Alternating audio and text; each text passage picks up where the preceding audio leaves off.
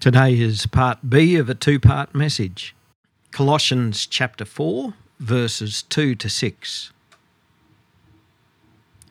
Continue steadfastly in prayer, being watchful in it with thanksgiving.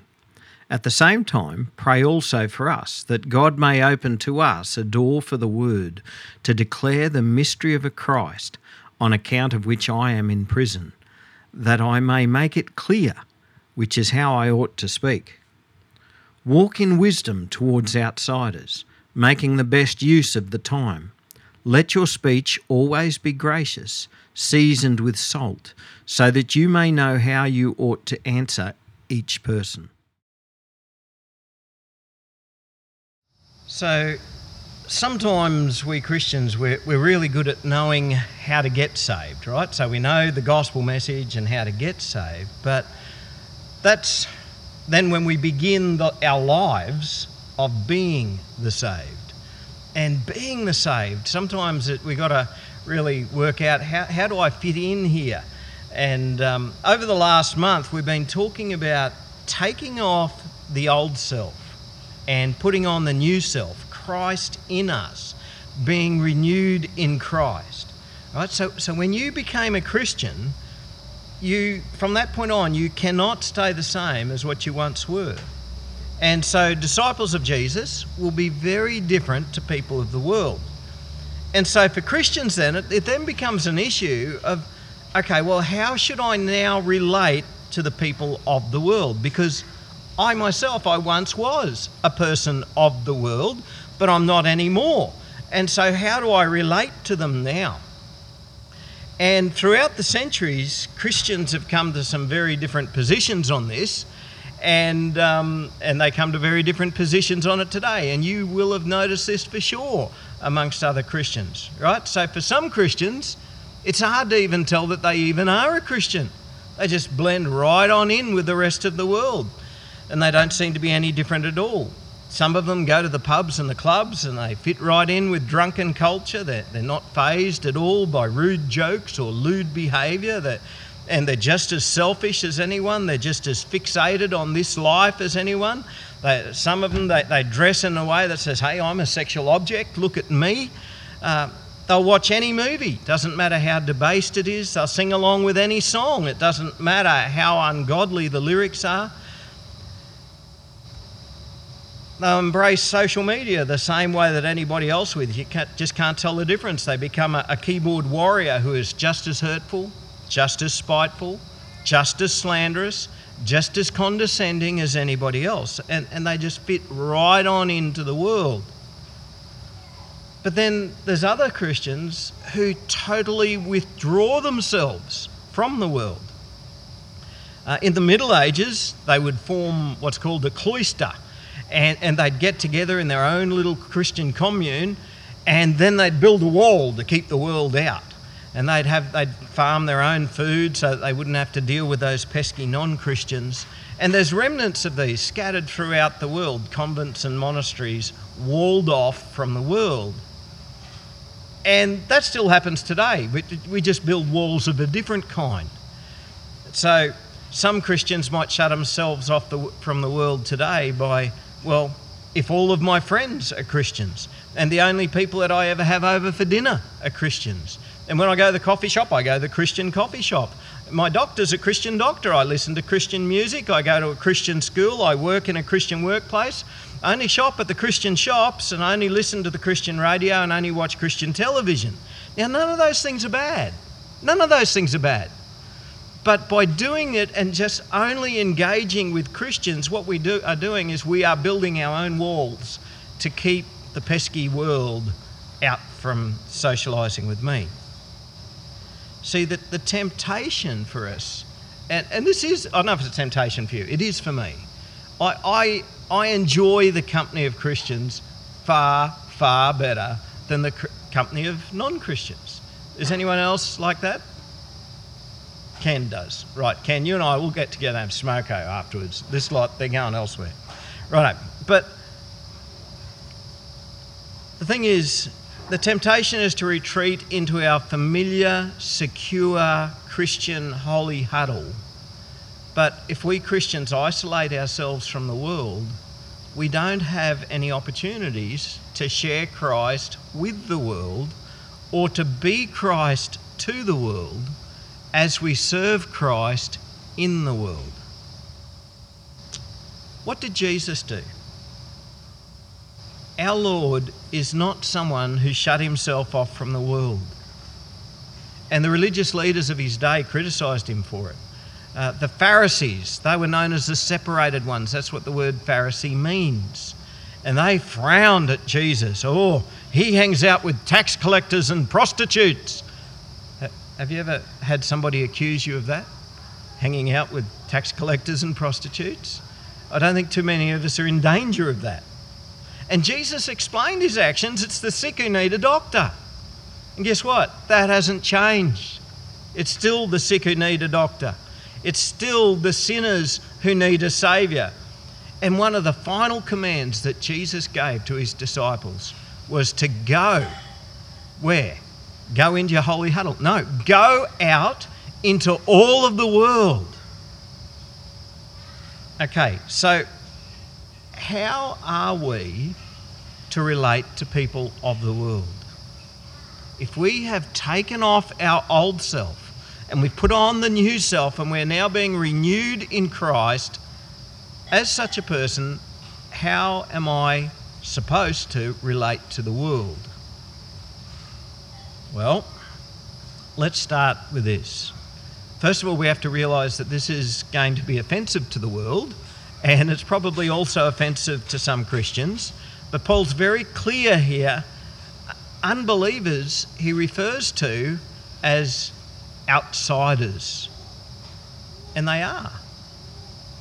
The Greek word that he uses is exo, which means those who are without, those who stand outside. And sometimes I think the Christian church are too apologetic about this. Christians and non Christians are radically different. Whereas different as night is from, from day, as light is from darkness, whereas, whereas different as holiness is to the profanity. Now, it's really hard to say that without appearing as if we're up ourselves or to, to appear as if, as if we're being elitist. And it, it truly is offensive to talk about insiders and outsiders. No, and even in churches, we don't want anybody to feel like they're an outsider, do we? Do we? No. But, but the truth of the matter is, there is this spiritual divide. But let us never forget the reason why we are not outsiders. The only reason that we are now insiders is not because we've done something so wonderful, it's because Jesus has done something wonderful.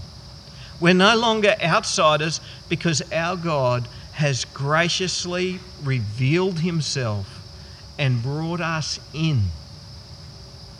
To move from the outside to the inside, we need to have the mystery of Christ revealed to us, and we have to respond to this mystery of Christ. And, and in this letter, Paul's talked about the mystery of Christ a couple of times already. Right? So, so let's nail this down. In this world, there are two kingdoms the kingdom of darkness and the kingdom of light, the kingdom of Christ and the kingdom of, of this world.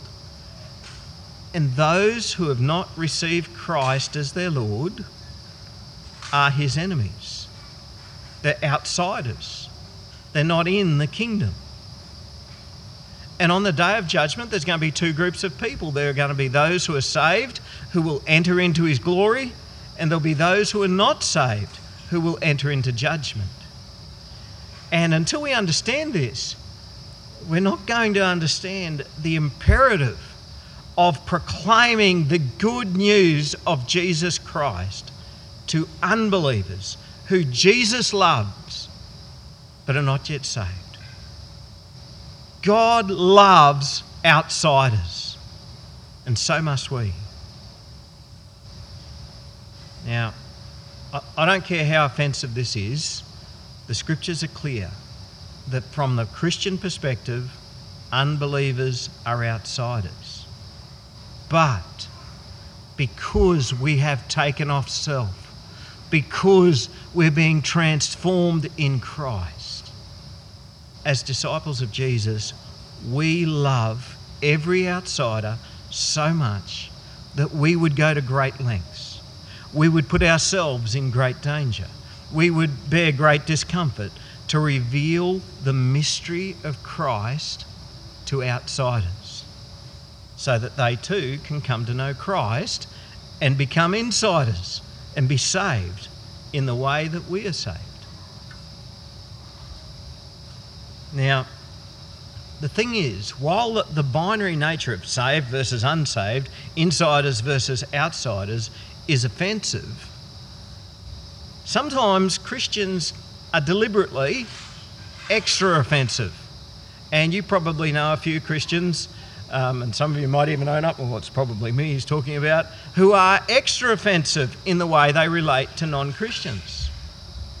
Now, Paul will have none of that, and, and we'll get to that shortly. But let's begin at verse 5. Walk in wisdom towards outsiders, making the best use of the time. Do you know why Jesus hasn't returned yet? No, he's not waiting for your kids to grow up. That's probably why most of us go, oh, Jesus, just hold up off for a bit. I want to see the kids grow up. And then guess what? Next thing will be, oh, I want to see the grandkids grow up. Um, why has Jesus not returned yet? Well, we're told in 2 Peter chapter 3 that he's being patient.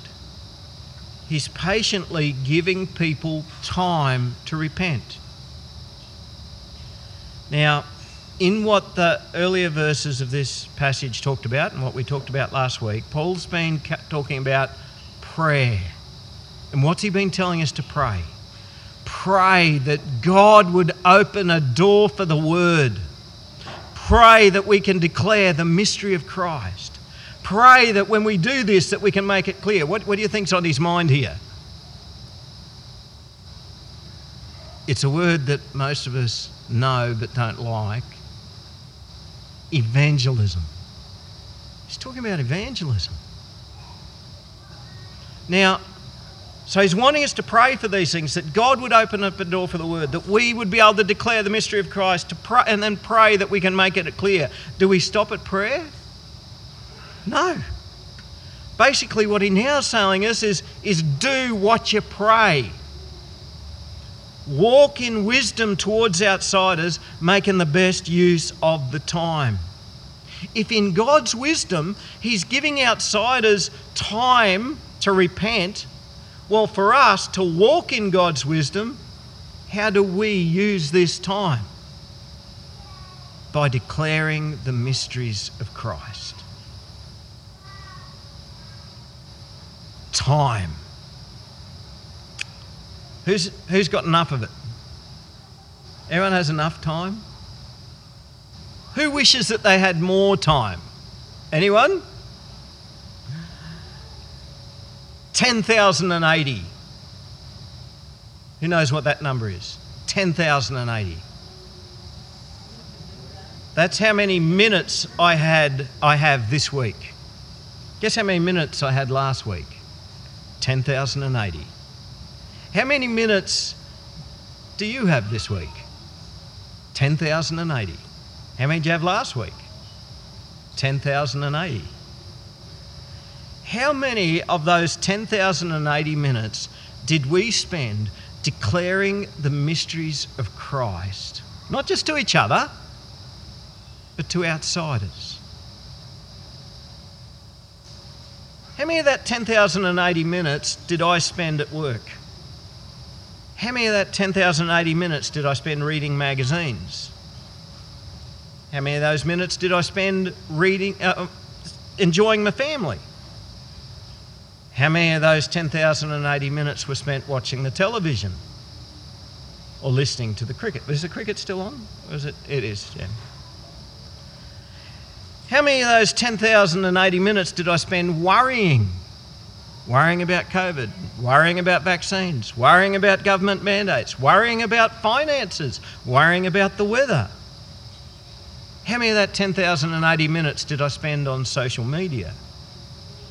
Reading stuff, giving my opinions, assessing other people's opinions, liking funny cat videos. Apparently that's a thing. Is it still a thing? I don't know. I'm not on social media. How many of those 10,080 minutes did we spend visiting the sick? How many of that 10,080 minutes did we spend consoling the heartbroken? And how many of those did we spend declaring the mystery of Christ to outsiders? We all have the same amount of time. Now, I know every one of us thinks, oh, yes, but, but me, oh, I've got much more important things I need to do. Guess what? Everybody thinks that way. We all have the same amount of time. Uh, in my field year, uh, when I was in, in Bible college, I arranged to be able to spend some time in the prisons.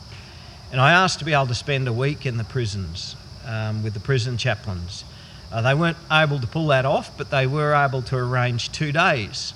And so one day I, I spent at the Woodford Maximum Security Jail with, um, with a chaplain, and another day I spent it at Palen Creek, which is like a prison farm in a very picturesque setting.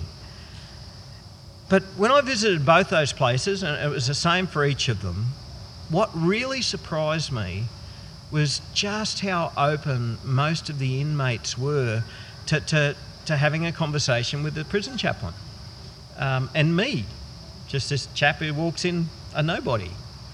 Um, and I think what, what I realised is, is we live in a time poor culture. We just fill our days up with so much stuff, and there's so many things we want to see and do and watch. We, we just fill our days up so much. But in a prison, they're in a time rich culture. They got nothing but time. In fact, it's called doing time. And as Christians, like most of the world, most of us have made ourselves time poor. When Paul says making the best use of the time, in the Greek, he's actually using a marketing term meaning buy back the time you have, redeem your time, regain the time, reclaim the time that you have. 10,080 minutes in the week. Regain some of that time, reclaim some of that time to, to use for the wisdom of God to share Christ with outsiders. Now, for me, I, am a task orientated person, right? So when I begin a task, I really don't want to stop that task until I've finished. And that's doubly so when I'm doing contract work for someone. And so when I'm doing contract work for someone, I set aside a certain number of hours in the day to get that job done, or if it's a bigger job, a certain number of days in the week to get that job done. And I'll start really early in the morning to try and make the best use of my time for work. But then, uh, almost invariably, a spanner gets thrown in my works. And it usually happens at about 10 o'clock or half past nine when the client comes out and I'm working away and they say, We're putting on the jug. You want to come in, come in and have smoko with us? Now, the problem is, I, know you can't tell this by looking at me, but Michael doesn't stop for smoko. It looks like I only only have smoko, but I don't stop for smoko. When I'm working, when I'm contracting, whatever, I just keep on going. Um, and even with lunch, if I'm driving a tractor, I don't stop the tractor. I just open my lunchbox and eat my lunch and keep driving the tractor. Um, bit hard on the skid steer because you're sort of using both hands at once. You can't really do that and eat your lunch at the same time.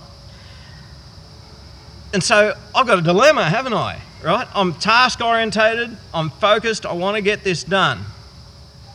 But I learned a long time ago that, that for me to make the best use, not of my time, but of God's time, no matter how much I want to keep on working, I know that I'm going to have to stop the clock, knowing that for the 30 minutes it takes to have that cup of tea, although usually it's going to be an hour, or if the conversation's really good, it's going to be two hours. No, for that 30 minutes to two hours, the clock's going to be stopped, and the day that I've set aside to earn a living, not going to happen. Guess what's most important? Spending that time engaging with someone. See, I'm going to I'm going to take that time to spend in conversation with unbelievers. We take that time to, to spend in conversation with outsiders. And who knows? God may answer the prayer that we've been told to pray, that He would open a door for the Word to declare the mystery of Christ. And every time we make that decision, yep, I've got all of this stuff planned, but guess what? Here's an opportunity for me to spend a time in conversation with someone. This might be the opportunity for God to answer that prayer that I've been praying, that, that He would open the door for His word so that I can share with this person the mystery of Christ. 10,080 minutes. When there's an opportunity for the gospel, drop everything. Rearrange your day if you have to, to share the good news of Jesus. But you might say to me, hang on, Michael, I just can't do that. My reply 10,080. 10,080. That's how many minutes you got, that's how many minutes I've got, that's how many minutes everyone has. You see, it doesn't matter what the Lord has called us to. The Lord may have called you to be a wage earner, He may have called you to be a business owner, He may have called you to be a contractor or a student or a professional or a public servant. You may be a full time stay at home mum, you may be a dad, a grandparent, a retiree, it doesn't matter. Whatever the Lord has called you to, guess how many minutes He's blessed you with this week? 10,080. And whatever God has called you to, guess what? In that very role, in that very function that you have. He wants you to, to open your eyes and look and notice opportunities for when God is opening a door for His Word. And use those opportunities. Now, the trouble is, as I said earlier, even though the gospel message is offensive, Right? It, it, it's good news, but it's offensive. But the trouble comes because sometimes Christians seem to go out of their way to be extra offensive. Verse 6 says, Let your speech always be gracious, seasoned with salt, so that you may know how you ought to answer each person. You ever notice that some Christians, they have words of grace, while others, they seem to only have words of condemnation. Now, I'm not talking about cheap grace. Um, you know what I mean by cheap grace? That's where you say, oh, it doesn't matter. Sin doesn't matter. You don't have to repent of anything. It's all okay. It doesn't matter. It, sin does matter. Sin is abhorrent to God. And that's why we need to have gracious words. Gracious words are words that say, God's grace overrides sin. And because God is gracious, so will I be. But when we share Christ, do we come across as being condescending or do we come across as being gracious? And I challenge you to, to analyse your own speech. Um, and, and not just when you're talking to non Christians, when you're talking to Christians as well. Is your speech condescending or is it gracious? A good way to do that is to have a look back over the emails you've sent and say, yeah, when I wrote to this person, what did I really sound like? And um, sometimes we, we might read something that we've written a month or more ago and go, oh my goodness, did I really say that? No wonder I hurt them. Or have a look at your social media and say, what the stuff that I'm writing there on Facebook or whatever, you know, is my speech always gracious and honouring of God? Is this the way that Jesus would speak? Or is this words of condemnation that I'm using? And let your speech always be seasoned with salt. That means it must be interesting and nice. Um, it's not very fashionable to have salt on your food these days. Um, I think most of you, most of the blokes here I know, I think are pretty. Who likes salt on their tucker? Come on, own up. Yeah, we're in the bush. We're in the bush, hey? Yeah, when, when I visit city friends, uh, more often than not, I have to go, uh, do you have any salt? And we've actually got friends who say, who say now, like back in the old days, well, actually, we don't. Now they say, yes, it's in this cupboard. And they go right to the back. We keep it for when you visit, Michael. It's like I'm the only person they know who eats salt. Now, I, I just don't understand that. Now, now, for me, I have to eat salt because otherwise I get cramps and I have to eat a lot of it. Otherwise, I get cramps. But there's a second reason I need to eat a lot of salt because my food without it tastes boring. Um, not, not, not that any of you, whenever you've given me a meal and I've asked for salt, that, I'm not saying that it's boring. It's just all food needs salt to make it good. Um, the, in fact, there's only one food that I've discovered that doesn't need salt to make it better, and that's Vegemite. And that's because with Vegemite, you just add more Vegemite. It's, it's fixed, it's easy. It's just like black salt. But the thing is, what, what the salt does is it takes food that's otherwise bland and gives it flavour. It makes it nice.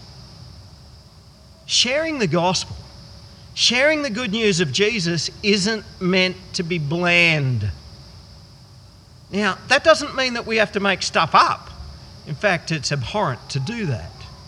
Um, I've got a friend who was, um, he'd sort of start telling his testimony and he'd start, and it's this little puny, wiry sort of a fellow, and he'd start telling the story about how he was a Hell's Angel bikie and, and um, used to be on drugs and, and in the culture of rape and all this, that, and the other. He goes, Oh, well, that's what I like to tell people, but my dad was actually a pastor and, and he, it, was, it was just his way of starting.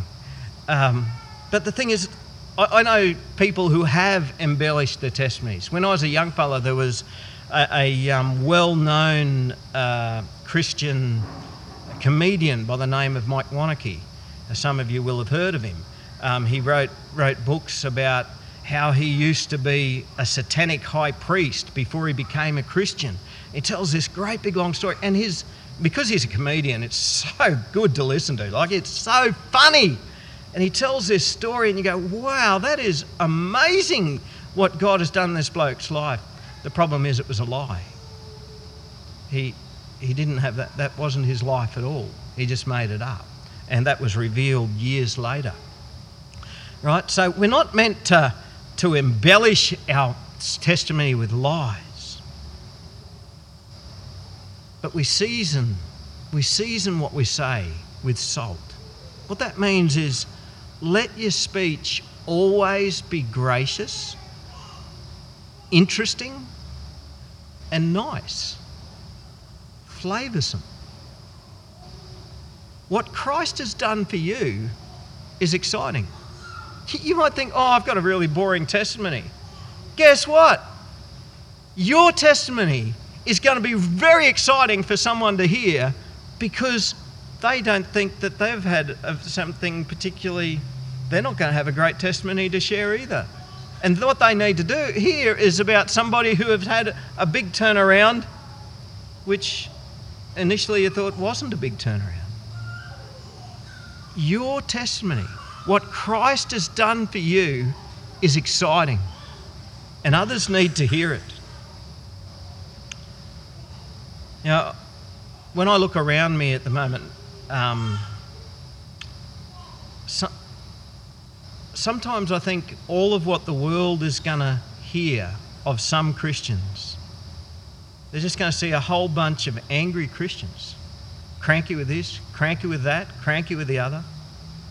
Always going off about, oh, how bad the world is and how bad this and is and how bad that is. And some people are just utterly consumed by it. And their speech is just not gracious at all. And it's not seasoned, it's distasteful. And so it's really important for us to be have this speech seasoned with salt to be gracious.